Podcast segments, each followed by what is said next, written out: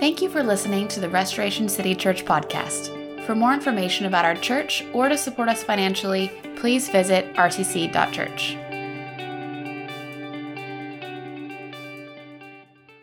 Man, I love that. You can go ahead and have a seat if you will, but if you're like me, there's a part of me that's like, man, I just want to keep standing and celebrating what God is doing this morning. Um, truly, Baptism Sundays are like my absolute uh, favorite Sunday as a church. Every time we get to do this, it's just a reminder of uh, the goodness and the mercy of God. It's just such a wonderful day. Um, at the same time, um, it may be helpful to acknowledge that it is also a little weird.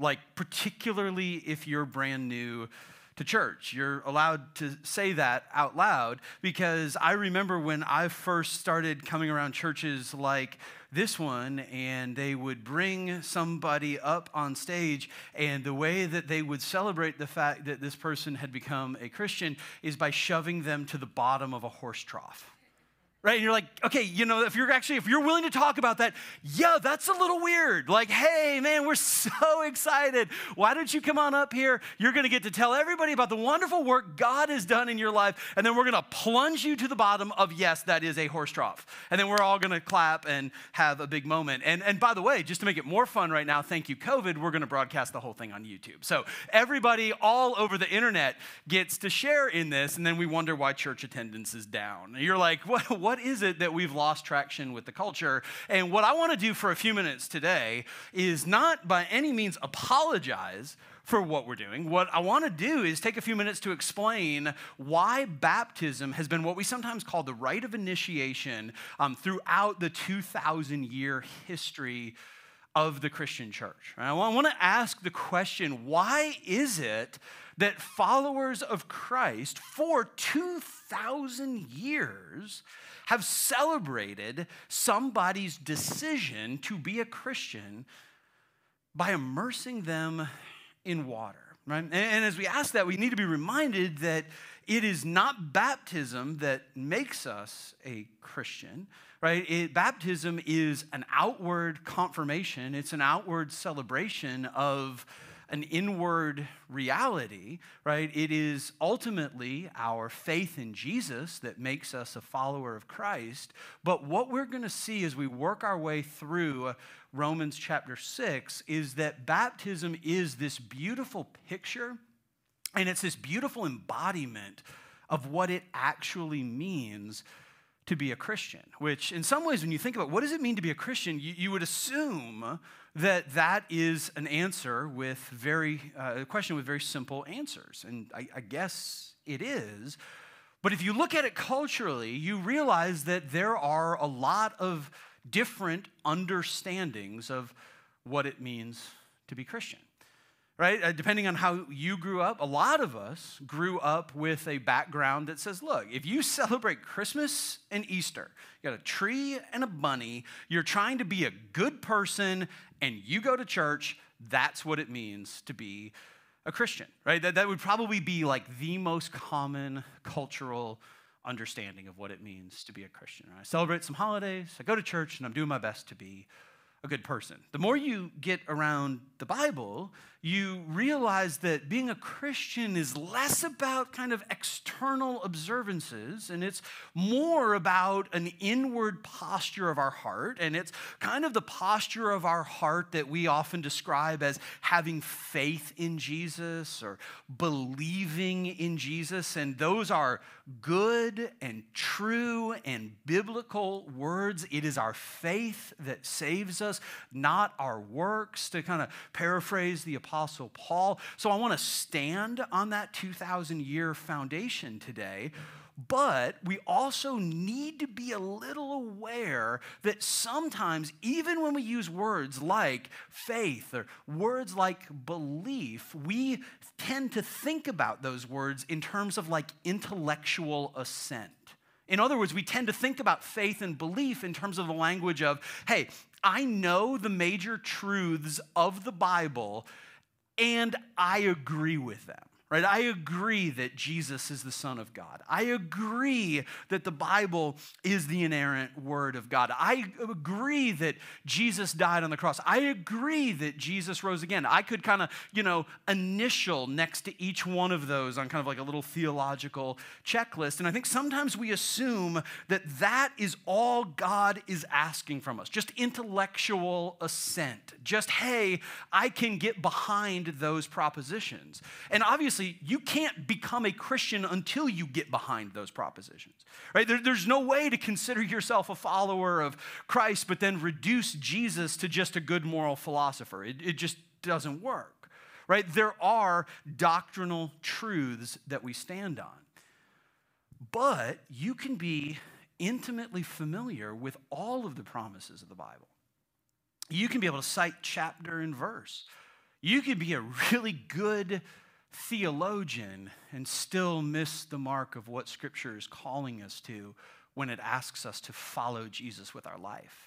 Because, see, the beautiful thing with baptism is that it reminds us that, in some ways, the ultimate definition of what it means to be a Christian is to be on this lifelong and this eternal project of allowing every single aspect of our lives to be shaped by the death and resurrection of Jesus. And understand that there's still a lot of words in that definition. But as we work our way through Romans 6, you're going to understand kind of why I wanted to put all of that out there. If you're looking for kind of quick shorthand, to be a Christian means to have your entire life shaped by the gospel of Jesus Christ. Right, which is about intellectual assent, but then it's about everything else as well. And that is, if you think about it, a fairly stunning claim and a pretty unique way to live your life. Right? To be a Christian means that you want your entire life to be shaped by the death and the resurrection of another person. Right? The, the most significant thing that anybody could ever know about you is what happened to Jesus, and that you are choosing to pattern your entire life off what happened to Jesus, right? Which is why, for 2,000 years, when somebody has made that decision to be a follower of Christ, the church has inevitably found a way to get him to some water and to say, hey, we're going to immerse you in that water. And by the way, when we do that here as a church, we say words that are very similar to the words that have been spoken throughout church history. Right? I will say later today, I baptize you now in the name of the Father, the Son, and the Holy Spirit, lowered in the image of Christ's death and raised in likeness of his resurrection. There's an identification that's happening. There is somebody coming before his spiritual family and saying, I want you to know that I am choosing to publicly identify myself with the death and the resurrection of Jesus. That in a sense, Christ's death on the cross is our death. And in a sense, Christ's resurrection on that first Easter is our resurrection. That to be a Christian means that there has been a fundamental shift in who we are. So much so that Paul will say in Second Corinthians that the old version of us has gone away and a new version of us has come into existence. And baptism celebrates that. Baptism says, Old me is gone, old me is on the way out, new me is coming back up out of the water. Not because there's spiritual power in the water in and of itself, but because there's spiritual power in the gospel. And then the project for us for the rest of our Christian life is to take that statement of identity, that statement of, okay, I'm shaped by the death and resurrection of another, and go live it out. Go let it work its way into every aspect of our life. Which is why today becomes such a significant day for Sean as he comes forward to get baptized, because he's making that statement of identity, and we're celebrating that with him. And we're saying, man, we want to eh, support you and encourage you and walk with you as you live this journey out. But it's also a reminder to the rest of us of what it should look like to be a follower of Jesus, right? Today isn't just you being here to witness what God is doing in somebody else's life and be like, yay, Sean, woohoo. Today's also a reminder of what God wants to do in every single one of our lives. Maybe you're here and you have yet to make that decision to follow Jesus. Today is a clear reminder of what God wants to do in your life. But for a lot of us, we're here as followers of Christ. We're here as people who have been baptized. And I want you to think about today kind of as like the equivalent of going to a wedding once you're already married, right? It's like one thing to go to a wedding when you're single, right? There's like pros and cons to that. It's exciting. Maybe you'll meet somebody. Like it's like a de facto college reunion, which is why you justify spending all kinds of money that you don't really have to be there. Because, you know, all of your friends are there and it's going to be like a little UNC reunion or like a little, you know, reunion from wherever you went to school and you're going to be back with everybody. And who knows, maybe you will meet somebody, you know, all, all kinds of stuff. But there's also a little bit of this like, yay, so happy for you. I wonder if this is ever going to happen for me kind of moment. Right? You can just be honest about that. You're like, mm-hmm, I can't believe it. Mm-hmm, she's getting married, and I get another dress in my closet that I'm never going to wear. Okay, yay. But so happy to be here. Hashtag. Right, then you get to come to the wedding when you're married, and you're like, oh, oh, the pressure's off. I've already met somebody. And you have these little meaningful moments. Like there's always moments when my wife Laura and I go to somebody else's wedding where, like, either in the vows they're taking or something the preacher says or whatever, we're like, yeah, honey, that's still how I feel about you, right? There, there's just kind of this reminder of, like, oh, yeah, we made those kind of vows to each other all those years ago and we're still living them out. That's how I want you to think about baptism today. You're, you're sitting here being reminded of God's plan for your life. You're, you're sitting here being reminded that God truly wants all of our life to be shaped by the gospel, which is a great reminder, but it's the kind of reminder that deserves some explanation and some clarity, which is where Romans 6 is really going to help us, right? It's going to help us answer this question what does it actually look like to say that our lives are shaped by the gospel? And we're going to talk about what it looks like to have our life shaped by Christ's death, and then we're going to talk about resurrection. So let's get started. What does it look like to have our life shaped by Christ's death? That's clearly on Paul's mind here in Romans chapter 6, verse 2.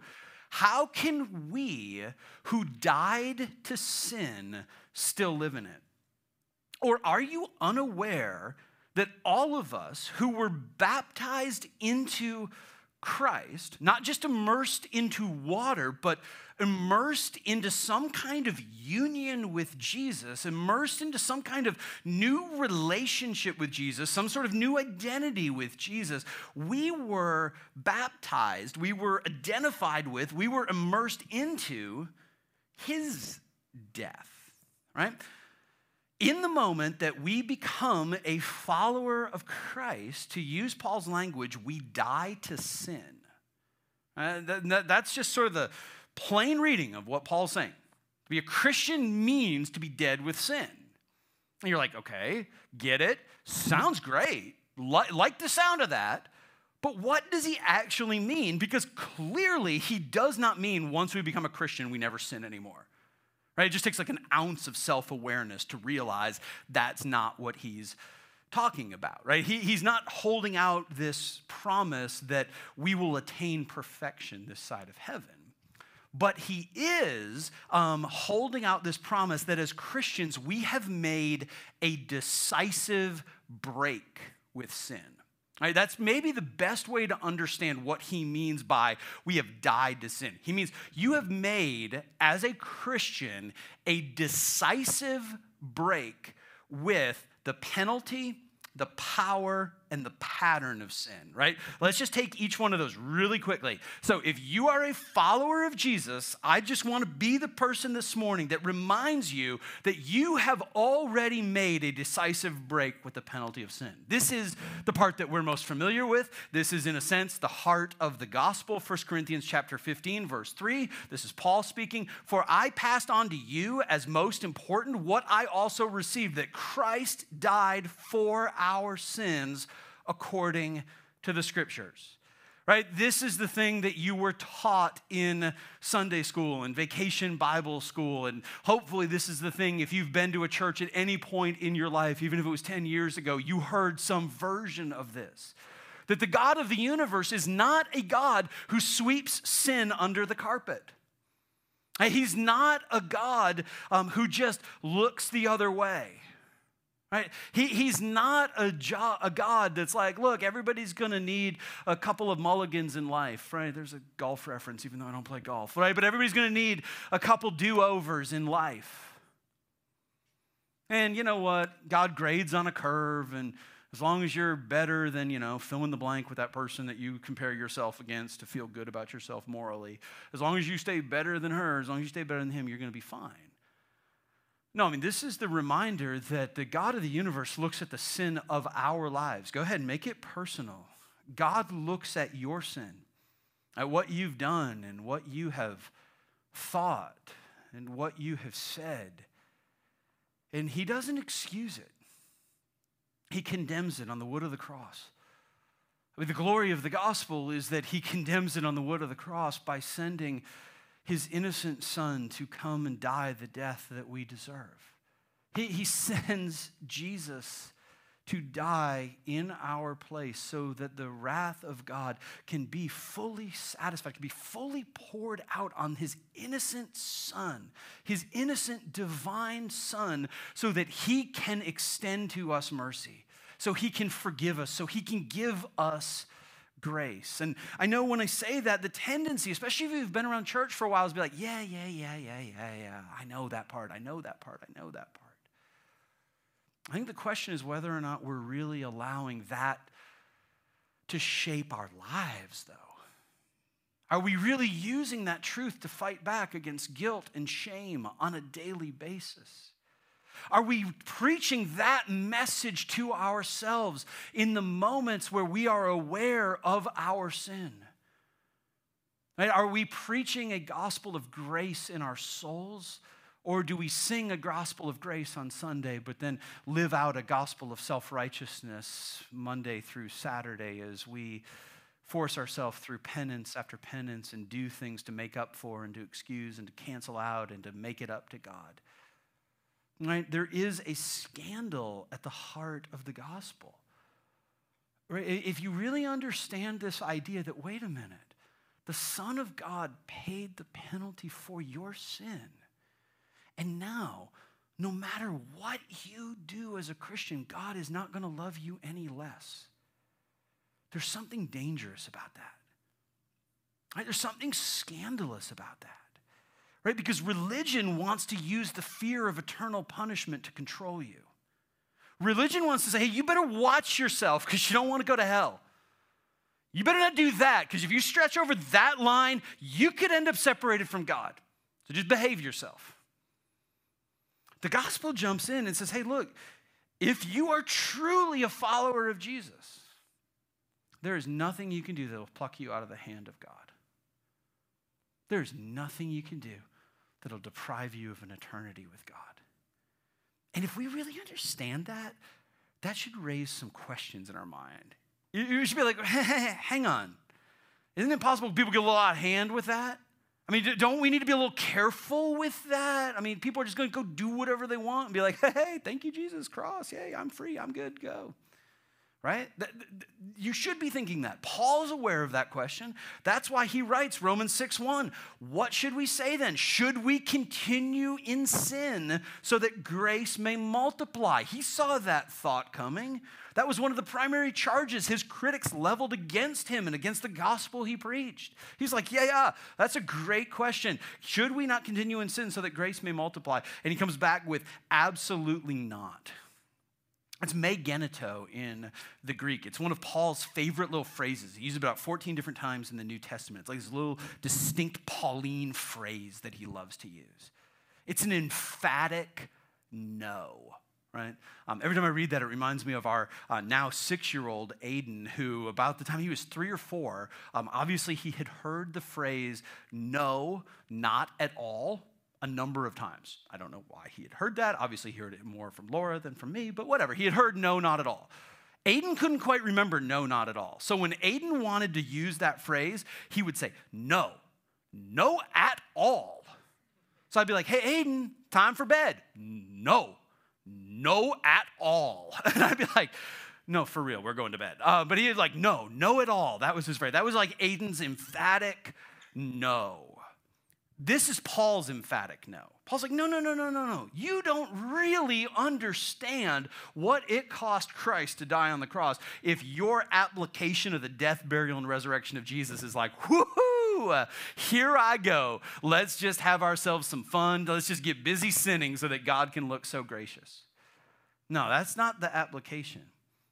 But the application is in those moments where we stumble into sin, in those moments where we find ourselves going back to the place that we never thought we would go again, in the moments where we are so ashamed, in those moments where we're so disgusted with ourselves, in those moments where the voice of condemnation comes and says, What's wrong with you? Why? Why? God must be so disappointed. God must want nothing to do with you. That's when the gospel comes rushing in and says, No, no, no. I've made a decisive break with the penalty of sin. God is not disgusted. God is not embarrassed. God is not furious. God welcomes me with arms of grace and arms of mercy because God has already visited all of his wrath on his son. Right, that's the decisive break with the penalty of sin. But notice what's on Paul's mind here.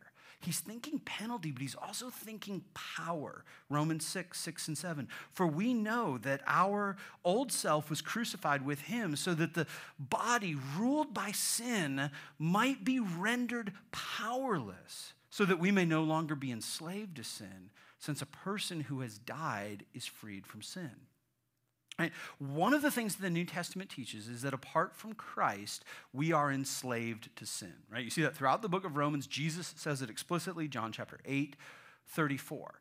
Um, that doesn't mean that if you are not a Christian, you'll never do anything right. Because non Christians can do uh, very admirable things, very heroic things, can live a very virtuous life. Right? Sometimes it even feels like you find non Christians who end up living with far more virtue than Christians, right? So it's not, not to say that apart from Christ you'll never do anything right, but it is to say that apart from life, there's a certain sense of inevitability when it comes to sin. Right? There's a certain sense of, I keep going back to the same thing. There are some things in my life that I can't break free of. There are some patterns that keep coming back. Maybe I work real hard to kind of control one area of sin, but while I'm so focused on that, sin pops up over here. It feels like you're playing sort of like a divine moral game of whack a mole where you're like, okay, I'm focused on you. Oh no, shoot, now lust is out of control. Okay, now pride's out of control. No, now it's anger. Now it's, okay, it's all over the place. And you're just perpetually working to kind of beat back sin left and right. And again, Paul's not saying that once we become Christians, we no longer sin. But he is saying once we become Christians, sin no longer holds us in chains of oppression, meaning that it is possible for us to grow and change. Right? It is possible for us to actually walk as Paul says here, in the newness of life. It is possible for us to be transformed and for us to be changed. And that's the thing that we need to be very careful to make sure we're elevating in the church because we love to talk about our sin being forgiven, but then sometimes we stop like that's the end of the story. Like, hey, don't worry, whatever you, you're going to be forgiven. That's true. But there's also this whole other aspect of our relationship with Jesus where he's like, oh, you're forgiven. You're eternally forgiven. And guess what? I'm going to go to work in your life tomorrow to make you look more and more like Jesus. I'm going to give you the power to change. Right? And, and, not just in terms of breaking the chains of the sins that we are most consciously aware of. Right? Christ can do that. Jesus can free you from the chains of addiction. And that's what some of us need to hear, and that's what some of us need to believe. That your battle with alcohol can be won in the power of Jesus. That it's the power of Jesus that can give you freedom from the sexual sin that's holding you down. That it's the power of Jesus that would be able to put your marriage back together, even though it looks like a total disaster right. Right? We need to cling to that power as Christians. Right? But we also need to be willing to apply it to the places in, of our lives that are so broken that we've almost come to consider them part of our personality. Right? That, that's why I like to highlight the fact that we've made a decisive break with patterns of sin. It's not just a decisive break with kind of these big epic struggles with sin, It's also a decisive break with the areas of sin that you've just started to associate with the core of who you are. I'm just always going to be a cynical person. I'm just an angry person. I'm just bitter. I'm just disappointed. I'm just disappointing. However, however, you see that, the gospel wants to remind you of the power to walk in the newness of life. So, so I want you to think about when Sean goes under the waters of baptism today, the decisive break that has happened in your life from the penalty, from the power, and from the patterns of sin, that you are, in fact, a new creation. And some of you have heard the story before. Uh, North African Bishop St. Augustine, uh, fourth century guy, one of the early fathers of the church, incredible theologian. But before he became so radically devoted to God, Augustine was a little bit of a party boy. Um, he had a past. There was a lot going on in Augustine's life. And one day he was walking through uh, his hometown and he ran into one of his old girlfriends that he hadn't seen in a really long time. And, you know, she not, you know, kind of runs up to him and is kind of like, where have you, you know, where have you been? Why haven't you called me back? What's going on? And he basically wants nothing to do with her. He's just kind of like, mm, don't, don't really see you. Going to keep moving. Mm, hello, I don't know, you know, exactly how that went. But ultimately, as, as the story goes, she says to him, it's almost like she she feels like he, he doesn't recognize her. So he's just like, Augustine, it is I. I'm not sure about the grammar, but it is I. And he looks back at her and he goes, Yes, but it is not I anymore. That he was a fundamentally different person. Sometimes we just need to be reminded that it is not I anymore. Right now, that all by itself would be reason to stand and celebrate. You're like, oh yeah, yeah, there we go. We've died to the power, penalty, and patterns of sin. Oh yeah, and just you know, be nice. Don't forget to lift Sean up so he can start breathing again. Oh yeah, that's just kind of a formality. That's the expected end. You know, other than that, it is really weird. Well, actually, there's significance to the resurrection as well, right? Romans 6, 8 through 10. Now, if we died with Christ, we believe that we will also live with him because we know that Christ, having been raised from the dead, will not die again. Death no longer rules over him. For the death he died, he died to sin once for all time. But the life he lives, he lives to God. Right? The fundamental truth of the Christian faith is that because we are identified with Jesus, because Christ calls us his own, that our souls will live with God in heaven for all eternity. And I get that that is like Christianity 101. But the more difficult life becomes, the more painful things are, the more confusing life in this world becomes, the more we need to sit back every once in a while and just remind ourselves of the incredible hope that comes from knowing that our eternity is secure and knowing that eye has not seen and ear has not heard what God has in store for those who love him. That yes, to be alive to God means participating in his work in our world today. That yes, to be alive to God means the power of the Holy Spirit transforming us day in and day out. To be alive to God means that God has specific work that he wants to do in this world through your life. To be alive to God means you're invited to participate in this incredible adventure with God where He's asking you to be His ambassador to a lost and broken world. It means all of that. I don't want to take anything away from that. But it also means that you know where you're going when you die. And you know that your eternity is one of limitless joy in a place where C.S. Lewis would say, every sad thing comes untrue. You know where you're headed if you're in Christ, and that shapes the way we live our days today. And we are invited to live every single day in union with God.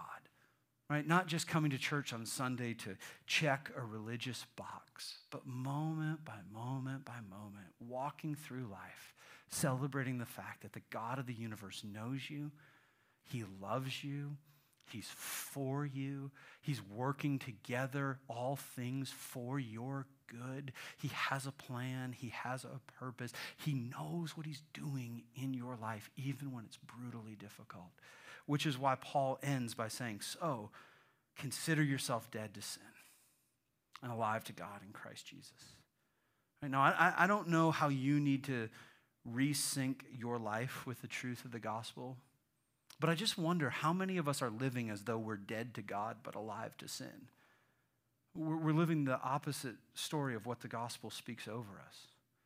And I want to give you just a minute to reflect on how it would look in your life to live into Romans 6:11 this morning. So you too consider yourselves dead to sin and alive to God in Christ Jesus.